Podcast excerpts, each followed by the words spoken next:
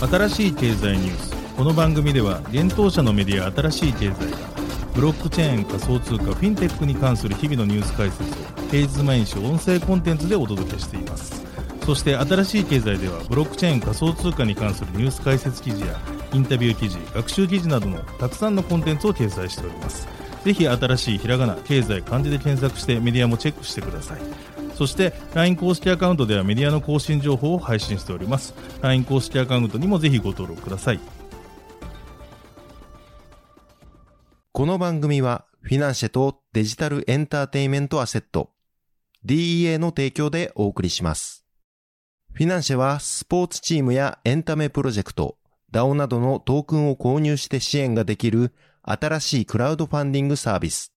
サッカー J リーグ、野球、バスケなどのプロスポーツチームをはじめ、映画やアイドル、インフルエンサーなど100以上のプロジェクトのトークンがフィナンシェで購入できます。さらに、トークン購入者はプロジェクトに応じたキャンペーン参加や NFT などの特典も。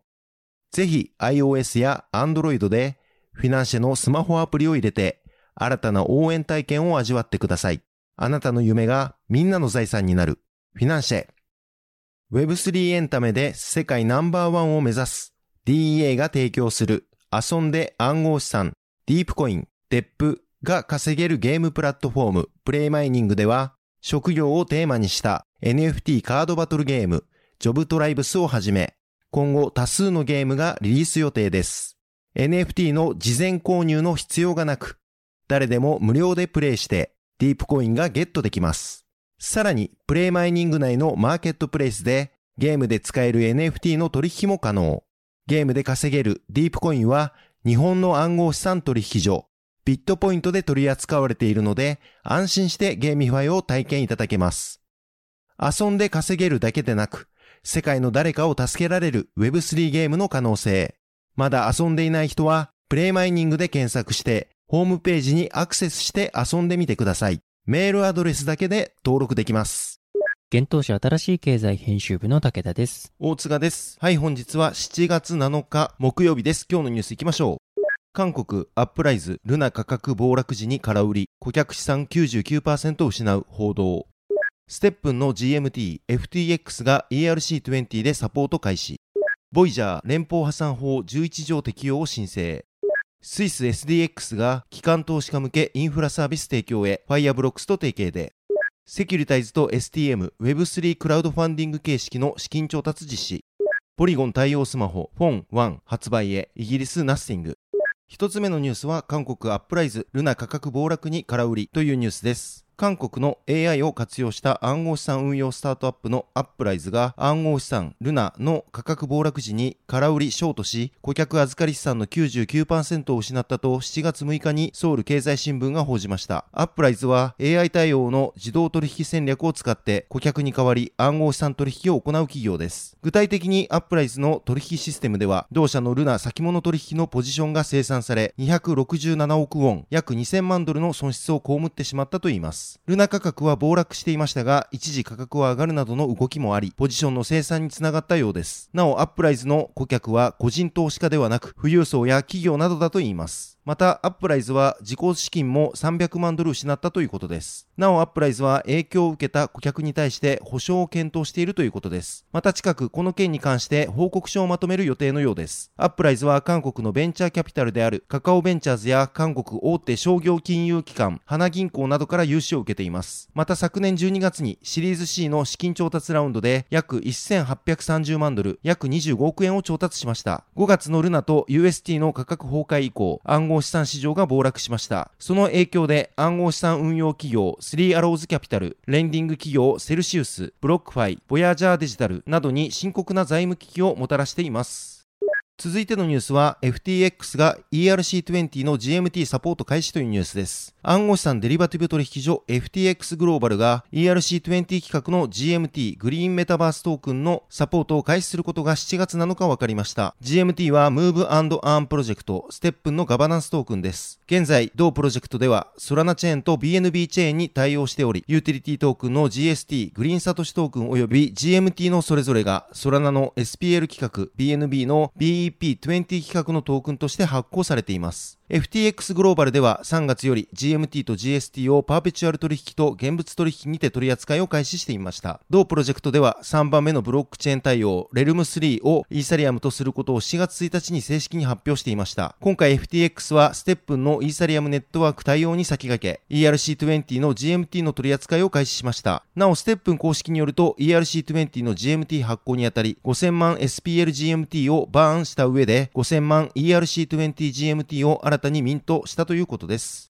続いてのニュースは、ボイジャー連邦破産法11条適用申請というニュースです。アメリカの暗号資産ブローカーであるボイジャーデジタルが連邦破産法11条の適用をニューヨークの破産裁判所に申請したことが7月6日に明らかになりました。連邦破産法11条は債権型の企業倒産処理を規定した条項です。企業の提出した債権案が裁判所と一定数以上の債権者から認められれば、経営陣を変更せずに企業の債権を行うことができます。ボイジャーは先日破産命令を受けたスリーアローズキャピタルへの多額の貸し付けを行っていたため、スリーアローズキャピタルの債務不履行により、同社の財務状況も悪化することになりました。ボイジャーの提出書類によると、同社の資産は10億ドルから100億ドルの間となっており、負債額も同範囲となっています。また同社の最大の債権者はアラメダリサーチで金額は7500万ドル、日本円にして約101億円となっています。破産申請後に公開されたボイジャーの文章によると、同社は銀行口座に3億5000万ドル、約475億円の現金を預けており、それに加えて1億1000万ドル、約149億円の流動資産を現金及び暗号資産として保有しているということです。また、プラットフォーム上に約13億ドル、日本円にして約1764億円の資産と、スリーアローズキャピタルに対する6億5000万ドル、約882億円の債権を保有しているということです。さらに、再建案については、新たに4人の独立取締役を任命するということです。ボイジャーは現在プラットフォームの出金を停止していますが、再建案が実行され次第、アカウントへのアクセスを回復するということです。また、口座に資産を持つ顧客に対しては、暗号資産、現金、普通株式、ボイジャートークンの組み合わせで返還を行うとのことです。ボイジャーの CEO であるスティーブン・エイリック氏は、次のようにコメントをしています。この包括的な再編成は、プラットフォーム上の資産を保護し、顧客を含む全てのステークホルダーに価値を最大化するための最善方法です。とのことです。また同氏はツイッターにて、私たちは業界の将来を強く信じていますが、暗号資産市場のボラティリティの長期化と、スリーアローズキャピタルのデフォルトにより、この決定的な行動を取ることが必要になっています。と述べています。